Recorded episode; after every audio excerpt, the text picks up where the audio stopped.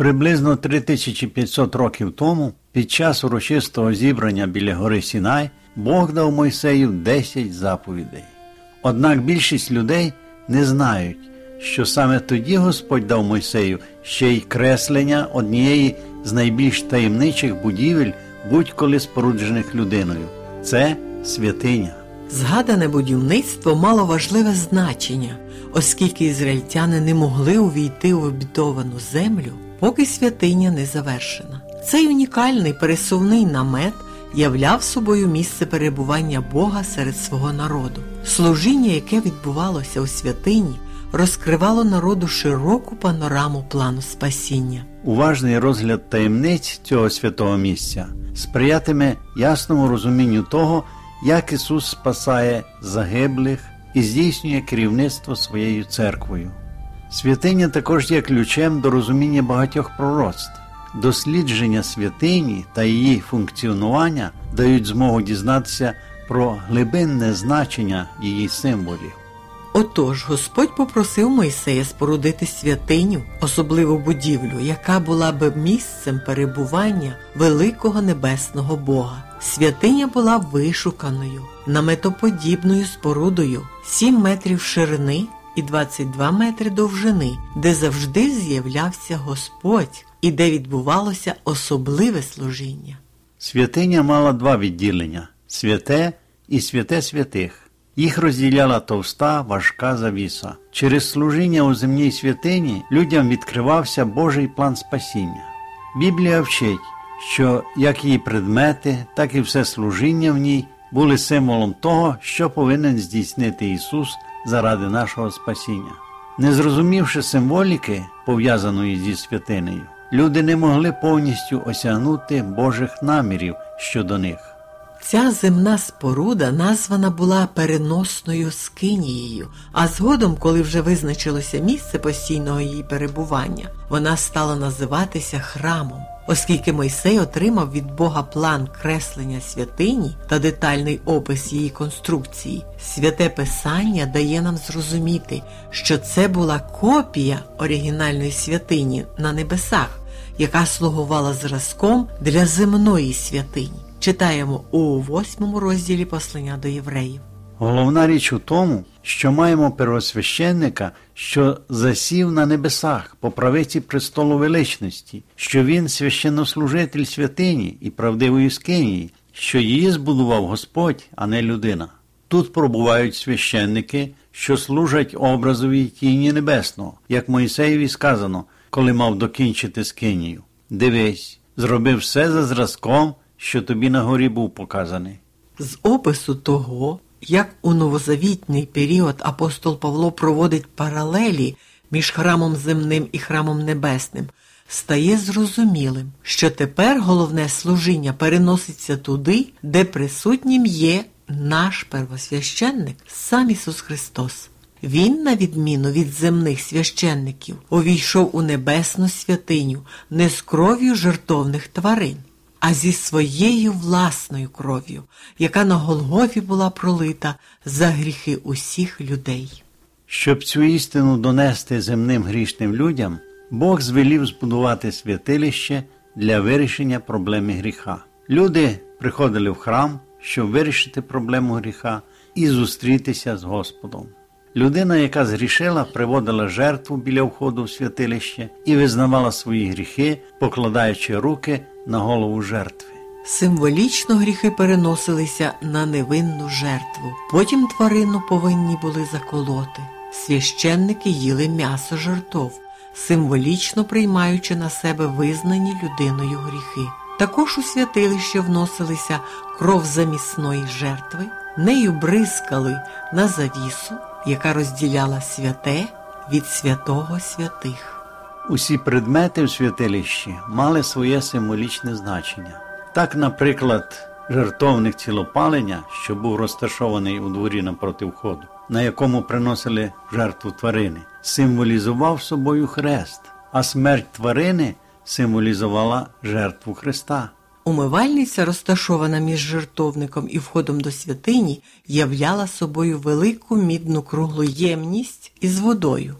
Тут священники омивали свої руки і ноги перед принесенням жертвоприношень або входженням до святині. Вода символізувала очищення від гріха і нове народження. Інші предмети, які знаходилися у святому, були стіл з показними хлібами. Він символізував Ісуса як хліб життя.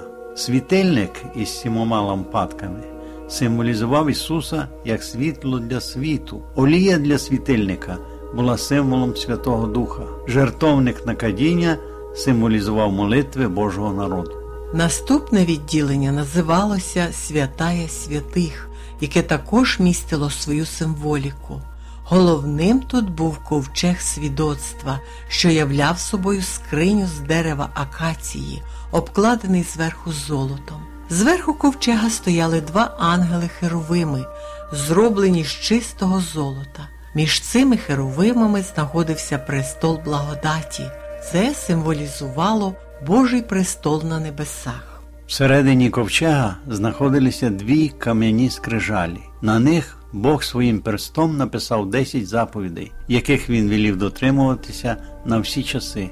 Незважаючи на тлумачення деяких про те, що ці заповіді діяли тільки на період Старого Завіту, апостол Іоанн у наш новозавітний період пише в книзі Откровення і розкрився храм Божий на небі, і ковчег заповіту його в його храмі з'явився. Само собою зрозуміло, що основним атрибутом всередині ковчега були заповіді у тому храмі, де служить сьогодні Ісус як наш первосвященник. Багато хто вважає, що Ісус візьме на небо всіх, хто вірує в нього, незалежно від їхньої поведінки. Але це не так. Це вигадка сатани. Християнин повинен наслідувати спосіб життя Ісуса. Апостол Йоанн конкретизує тут терпеливість святих, що додержують заповіді Божі та Ісусову віру. Ісус мав стати не тільки нашим Спасителем, але також і нашим заступником. Коли Ян Хреститель зустрівся з Ісусом, Він сказав: Ось агнець Божий, що бере на себе гріх світу. У Старому Завіті люди чекали майбутнього спасіння, яке звершиться на Христі. Ми ж сьогодні, прагнені знайти спасіння, озираємося назад, на Голгоф. Іншого джерела спасіння не існує.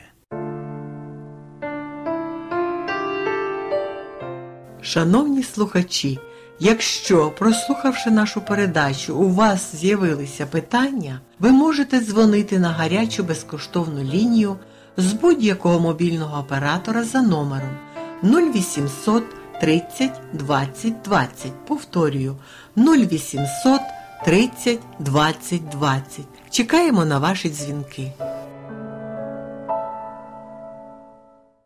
Це служіння крові, яке звершував священник, визначало наперед справжнє служіння Ісуса, яке Він здійснює своєю кров'ю заради нас на небесах. Після того, як Ісус помер на хресті, як жертва за гріх, Він воскрес і вознісся на небеса, як наш первосвященник.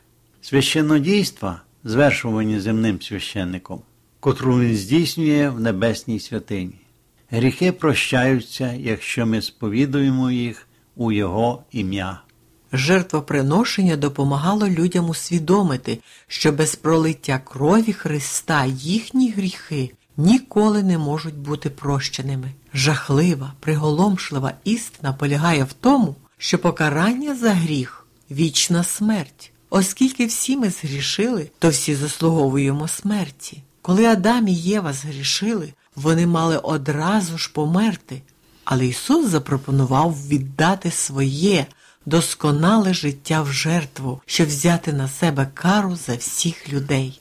Раз на рік, у день викуплення, або ж по-іншому він називався Судний день, первосвященник звершував обряд очищення святилища за допомогою внесення жертовної крові за внутрішню завісу у святе святих і винесення гріха за межі стану народу ізраїльського. Отак у храмі вирішувалася проблема гріха. Невинна жертва помирала за гріхи винної людини. Це було наглядною ілюстрацією того, що буде принесена істинна жертва за гріхи усього людства, непорочний Син Божий.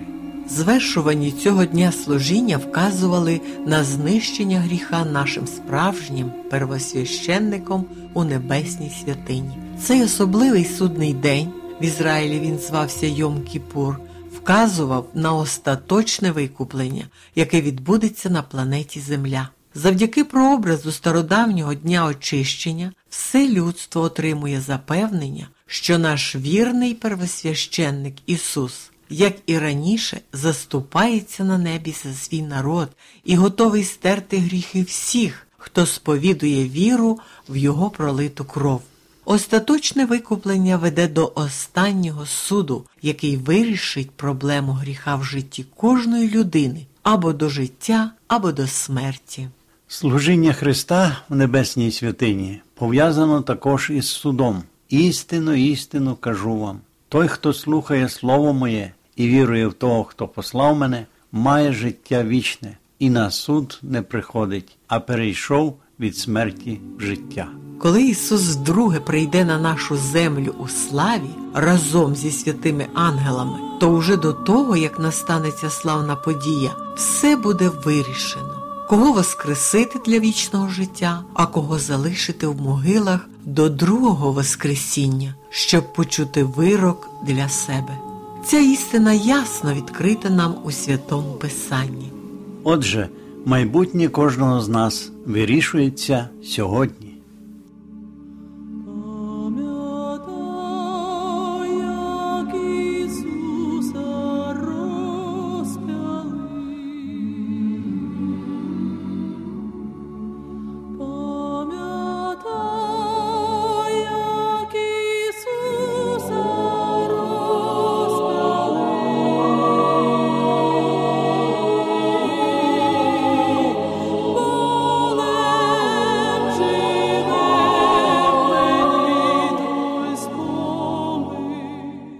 Шановні слухачі, школа Біблії завжди має для вас добрі новини. Пишіть нам на адресу місто Київ 0471, абонентна скринька 36, Голос Надії. Або дзвоніть нам на безкоштовну гарячу лінію з будь-якого мобільного оператора за номером 0800 30 20 20. Чекаємо на ваші дзвінки. Сьогодні з вами були Іван та Агнеса Чернички. До нової зустрічі!